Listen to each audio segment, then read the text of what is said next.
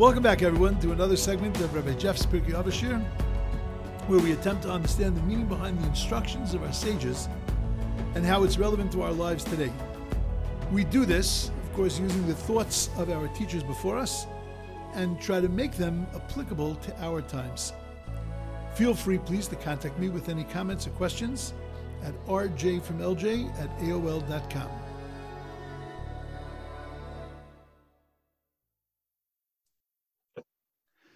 Okay, this Mishnah is a, a, very difficult Mishnah. Very difficult only because there, there are so many there are so many pieces of this Mishnah, and it's very complicated to understand what the message is that the Mishnah is trying to teach me. Okay, so let's begin. So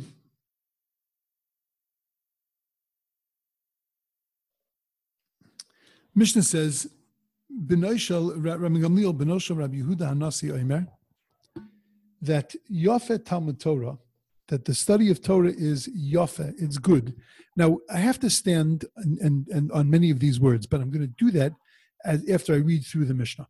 So Yafe Talmud Torah im Derech that Talmud Torah is good along with Derech Eretz. We're going to translate Derech Eretz here as a job as derech eretz, as the, the way of the, the way of the world, which means a, a livelihood. There are other ways to translate derech eretz, sends the Mishnah into a different spin, but many, most of the Mefarshim understand that derech eretz here means um, livelihood. So Torah is good with a livelihood, sheyigias shneim mishkachas avon, because putting effort into both of them chases away sin, makes sin be forgotten. V'chol Torah she'ini malacha, any Torah that doesn't have malacha, that doesn't have work with it, sofa betela, in the end, the Torah is going to be nullified and abandoned, v'goreres avon, and is going to cause sin. V'kol ha'amelim imatzibur, and anybody who does works for the congregation, for the community, yiyu amelim imoyim l'shem shamayim should work for them for the sake of heaven. Shezachus avosam misayatam, because the merit, because the merit of their forefathers stands with them. Vitzid kosam omedes la'ad, the righteousness stands forever. V'atamale, v'atem, male ani alechem, and you, the workers, I consider it for you, sachar harbe, great reward, ki'ilu asisim, as if you have done everything you've needed to do. In truth, there is not a part of this Mishnah that on the surface makes sense. And let's start from the beginning. First of all, Yafet Talmud Torah. Talmud Torah is good. What do you mean good? Is that a suggestion? It's a Tova Kamash Malan. It's good to get a job. It's good, along with your Torah, that you also make a parnasa. And if you don't, it's also okay. Like, are you telling me a, a suggestion? Are you telling me an ethical imperative? Are you telling me the way that life has to be? Why would the Mishnah use such a soft word as yafe? It's like a nice idea to have Talmud Torah with Derech Eretz. It's either the right way or not the right way. Either it's learning only, or it's working, or it's learning and working is a good idea. But what does this mean, Yafe? Tell it to me as an imperative. You must work and learn. But why say the word Yafe? Too soft. Problem number one. Problem number two it's good to work and to learn because working, do, but putting yourself into both of them is going to be mishkachas avon. It's going to chase away sin. Well, if learning Torah chases away sin, and if working chases away sin, why work? Just learn Torah. Or, or why learn Torah? Just work. In other words, both of them have the ability to be able to chase away sin. Why do I need both of them? My third problem. Sheyigias shneim mishkachas avon v'chol Torah. I'm sorry, and any Torah she'eni mamalacha that doesn't have with it malacha, any any Torah that doesn't have work with it, sofa betela. In the end, it's going to be batal vigoreres avon. It's going to cause sin. So I have two problems here. My first problem is Let's look at the words carefully. V'chol Torah. By, by the way, you are, we are obligated to learn Pirkei Avos this way. There's as I've mentioned from the very beginning, that the, the messages of Pirkei Avos are buried are buried deeper than the surface. That means we have to look at the surface and we have to rake up the surface and say, what is this not? What is this not saying to me? What, is it, what sense is this not making to me? V'chol Torah sheni mamalacha. What do you see there? You see a problem there? Look at those words again, please. Look at the beginning of the Mishnah. Yafet Talmud Torah im Derech Now we're saying Kol Torah Sheni Ma Melacha. So wait a second. Why not use the same word? Why did we switch from derech eretz to malacha? Why don't we use the same word for both? If derech eretz means work, means livelihood, then say livelihood in both places. If derech eretz is something different than malacha, then I can understand why you would use two different words. What's going on here? But I have a bigger problem. That it says what it's saying to me is is that if you're not working and learning, so then in the end you're going to commit crimes. Rashi says that the reason is because you're going to become impoverished. impoverished. When you become impoverished, you're going to need to make a living. You're going to immediately go and steal from people so that you can support yourself. Now, stop and think for a second. Who are we talking to here? A person that's learning Torah. A person that's learning Torah runs out of money. What do we expect him to do? Steal? Why not like the simple thing? A person who's learning Torah runs out of money he goes and gets a job. Like, what do we assume that he's going to go and steal? Like, what are we saying about the quality of people that are learning Torah? It doesn't make sense. You're telling me the person that's learning Torah, right, called Torah Shenim Malacha. So you've got Torah already, right? But you don't have Malacha. You don't have a Parnasa. You don't have a way to make a livelihood. And then what are we saying about you? Go Reres Avon. You're going to end up stealing. Why are you going to end up stealing? Why are, why isn't it you just you know go look for a job or you're gonna or you're gonna do something else first? You're going to beg. You're going to ask people to help you, but you're not going to go and steal. That's not the that's not the absolute outcome. The next step of what happens when a person runs out of money, they go and steal. Plenty of poor people have never stolen a thing in their lives, are makbid about not stealing. I'll tell you an amazing story. We had when I was learning in yeshiva here. So there used to be a fellow who would come to the yeshiva and he would sell tzitzis uh, clearly a beggar, uh, you know, a Jerusalem beggar. And he was, he would come and instead of walking around the yeshiva asking for handouts, he would make tzitzis for people. And he would charge a little extra than what you would pay in a, in a store. And he would tie the tzitzis right there in the back of his medrash and, and you would get a pair of tzitzis. And, you know, a lot of people did this. It was a great thing. One time I'm sitting with my chavrusa. My chavrusa is from Los Angeles. After would, would know him, um, Rabbi Schwartzmer. And, uh, and, and Shmuel and I are sitting and learning, and, and we're arguing about something. This guy walks over and he says, No, no, no. He says to my chavrusa, thank God. He says, You've got it wrong. He said, The Rashba says like this, the Ritva says like that, Taisa says like this, but I think that this is the proper pshat. This is the proper understanding. And he gives him like a whole dissertation. Now, you don't expect this coming from a, you know, from a person who, who's, you know, whatever, looks like, you know, one of the regular beggars of Shalim. Turns out, who was this guy? This guy was a Dayan in Europe. Unfortunately, saw terrible, horrific things in front of his eyes. And when he came to Eretz Soul, he could never make it. He just never got himself, never got his life back on track. And, uh, and and this is what he was what he was doing. But he was an incredible Talmud Chacham. But he was much more. We invited him to come to lunch, and he said no. So we said, "No, like you know, for sure this guy hasn't eaten in a long time. Says, Come to lunch. He says, I don't have permission. I can't just eat the food in the yeshiva. So we said, No, we can give you permission. So he looked at us and he said, You're not the Balabatim. So we went to the Rosh Yeshiva and we asked him, and he said, Verstehen, of course, bring the guy in. Now, in that yeshiva, it happened to be that the way they would serve is that there were, there were 10 guys sitting around a table. They would serve enough food for eight. Because they made an assumption that two guys weren't going to be so hungry, so they didn't want to waste anything, so they put out less food than what was here. Put out eight portions. This could take me an hour to tell, so I'm not going to tell the whole, the whole story. At the end of the day, they put oranges on the table. Now, these oranges were Biafran oranges, like these were emaciated, emaciated oranges. They were they were nothing that you would look at and go, "Wow, isn't that amazing?" So we told the guy, "Take an orange." So the guy counts, and he says, "There's not enough oranges." So we told him again, I don't need oranges. He doesn't need oranges. There's going to be leftover. Please take the orange. The guy takes the orange.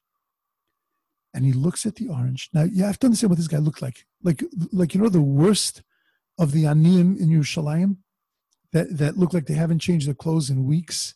And, and that they, they and when they changed their clothes, all they did was turn them inside out. Like that's what this guy looked like.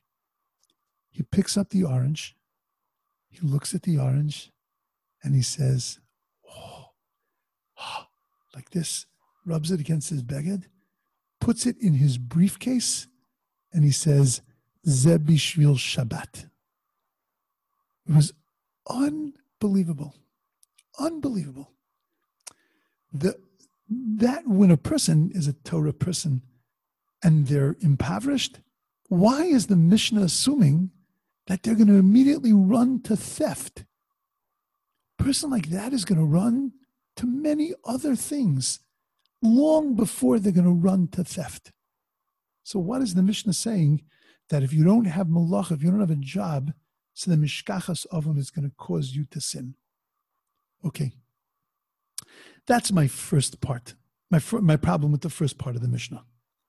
But then, then it says that anybody who works for the community should work for the community for the sake of heaven.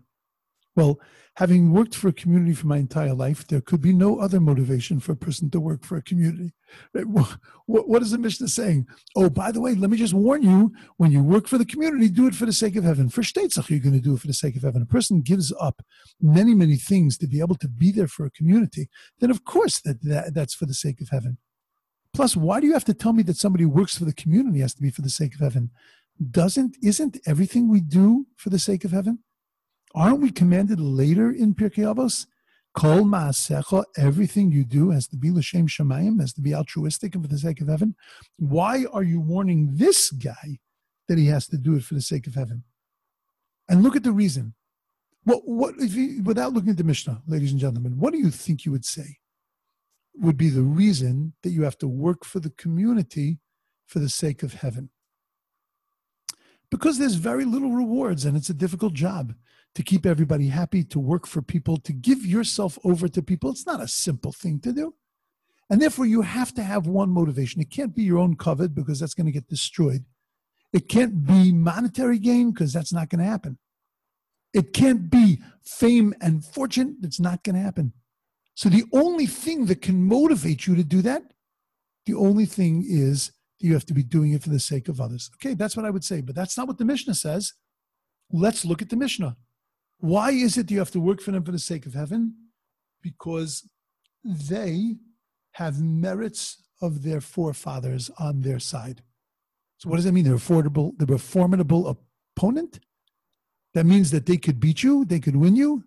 So be careful. Don't start up with your community because they're going to trounce you. Like, what does that mean? Because they have the schus avosa misayatam, they have the help of God on their side, and therefore you have to be working for the sake of heaven and the righteousness stands forever. So what? Why should that dictate whether I work for the sake of heaven or not work for the sake of heaven? Something's some some because is off here. The wording of the Mishnah is off here. I'm going to treat it as if you really did it. Well, I did it. The person who works for the sake of heaven works for the community, worked for the community. They gave their life to the community. What does it mean? I'm going to consider it as if you really did give your life to the community. But I did. So what does it mean? Does everybody understand? I, these are not brilliant questions. These are not deep questions. This is just taking a, a dusting feather over the Mishnah and saying, okay, beyond the words, what's the Mishnah saying to me? What's the theme of this Mishnah? I have successfully, I think, pointed out, or not when I say successfully, that haven't necessarily been good answers, but but I have I have attempted and and done at each Mishnah given a theme. Knows what's the theme? What's the connective tissue in this Mishnah? What's the theme of this Mishnah? What's the message that Ram Gamliel, Benishal Rabbi Yud, Yudanasi is trying to teach me? Okay, I have to lay down a principle. We'll see how long that takes. And I realize it's nine o'clock in the morning. Not necessarily the time yet for deep existential questions. I understand on top of a mountain in Nepal is probably the better place to ask this question. But we have to ask the question. And we have to ask the question often to ourselves why did God create humanity? When I learned in yeshiva, there was a fellow who cleaned the yeshiva. He was in charge. It was a very big yeshiva. It was a huge campus. He had a whole staff of people that worked for him. He ran around in a car, in a in a truck with lights. I mean, he was a really hush of a guy, and and he took his job very seriously. And he used to say his name was Mr. Berlin. Mr. Berlin used to say, the yeshiva would run much better and be a much cleaner place if there were no boys in it. Now, it's true. Can you imagine God must say that every once in a while about the world? God, this would be such a great world if it wasn't for the human beings. We're a difficult lot, a tough, a tough bunch of customers. Why did God create us? He needed he needed GI Joes and Barbies. He needed like little dolls to play with. Why did God create human beings? It's a very, very important existential uh, question. Not not just what am i doing here but just let's let's kind of get into god's head. Why did god feel motivated to create a human? So to put it succinctly and and in short terms the svarim say that the reason why god created the world was because he wanted to be a mative lizulaso he wanted to be able to do good for us god is inherently good inherent goodness needs to be shared. That's part of the quality of goodness. And therefore, part of God's inherent characteristic is that he needs to be mative, that he needs to be able to give over to others. And therefore, he created human beings so that he could successfully be a mative, that he could give it over to them. If that's the case, then creation is the greatest act of God's kindness. Because he created the world to bestow his goodness and kindness onto us which means the very act of creation was an act of kindness. Creating the brooks, the streams, creating the mountains, creating the trees, vegetation, creating the universe, creating the orbs, all of that was done in order to be able to create man so that he could give to man, which means that all of this was part of the chesed, part of the kindness that he was doing for man. If this is a world of kindness, then why is it that in the beginning chapter of Genesis, all we meet is the God of justice? Bereishis bara Elohim et hashamayim et We know that God has many different names. The name Elohim is the name of God's justice. It's the Midas Hadin. Adonai Yud that's the Midas HaChesed. It's the God's attribute of mercy, of kindness. Why, if it's a world of kindness, if Olam Chesed Yibaneh, if the whole thing is about building a world of kindness, being a mative, giving over to human beings, if the whole creation of the world was itself an intrinsic act of kindness, then why is it that God created it with din? Why did He create it with justice? Our rabbis explain that the reason is because God realized that man couldn't handle a world of justice. A world of justice is a world of black and white. It's either 100% or zero. And if it's not 100%, then it's nothing. Man can't do that. If anyone has ever taught, you know this very, very well, that we always are looking for you know another a, a few more points. It can't be black and white. You know, you give a test, and you give the test back to the student. Student comes up and says, you know, I don't think I should have gotten a 73. I think I should have gotten a 73 and a half because I, I, I didn't put all the letters, but I had most of the letters of the of the sentence in there. They were jumbled, I understand, but if you really anagram them, you're going to see I really had sort of the right answer on a Wednesday. Like it was, it was Thank you very much. But that's what human beings are. We're always bargaining. We're always looking to push ourselves a little bit more, to get a little more. We can't live in a world of black and white. If we live in a world of 100 or zero, we're going to fail all the time. We need to be in a world where you can get a B plus. We need to be in a world where you can get partial credit for something. When God realized that there were human beings in the world that were given free choice, which we'll talk about in a second, God decided that he had to mitigate that justice with mercy and kindness. And that's why in the second chapter of Genesis, when God talks about the creation of man in detail, it says Adonai Elohim. It introduces God's midas, had, midas HaChesed along with his midas Hadin. But why is Chesed mitigated with Din? Why is it so harsh? Just just do chesed. If you realize that I can't live on din, then get rid of the din and just raise me on chesed. So this is a critical, critical principle. There's a concept called nama de kisufa. Nama means the bread of shame.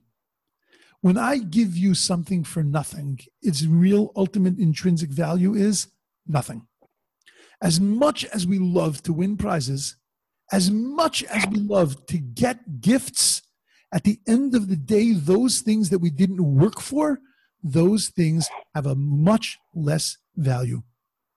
We have a concept that Rotza Adam, a person would rather have Kav Shalom, Tisha Kav and A person would rather have one measure, small measure of something of his own, than nine measures of something that belong to somebody else. When we work for something, it's valuable. You know those pitchifkis in your house? the pitchifkis with the little the little things that have got little li, little uh, marks on them and they have chips and they're a little broken. But those things you would never give those away because those things you worked for. Yaakov Avinu is is out alone worried about his brother coming to attack him. And he realizes that he left pachim kitanim he left little tupperwares on the other side of the river that's why I explained pachim kitanim. Little, little disposable jugs, Tupperwares, right? Left them on the other side. And he goes to get them, and that's where he gets mugged by the angel of Esav. What in the world was Yaakov Avinu going after Tupperware? You know, there was other places he could have gone. He could have gotten more Tupperware. He didn't need to go back. He didn't need to, to put himself into danger for it. Why would he go back for little insignificant things? Because Yaakov Avinu knew how hard he worked for those things how honest he needed to be, how much effort he needed to put into it, and therefore the value of those things was off the charts because it, he was invested in them.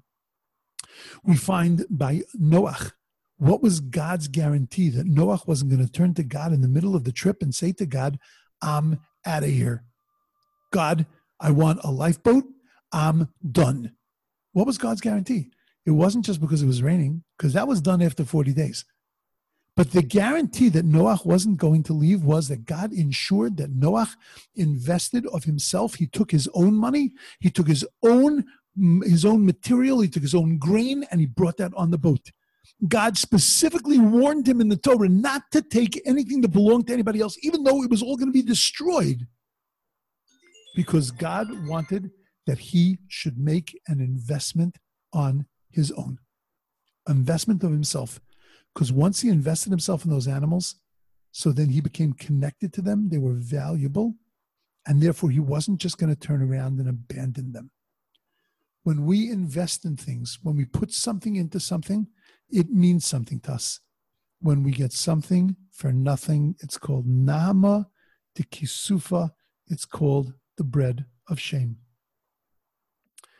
Therefore, what God wanted was He wanted us to earn our place in this world. And in order to earn our place in this world, we needed to become independent.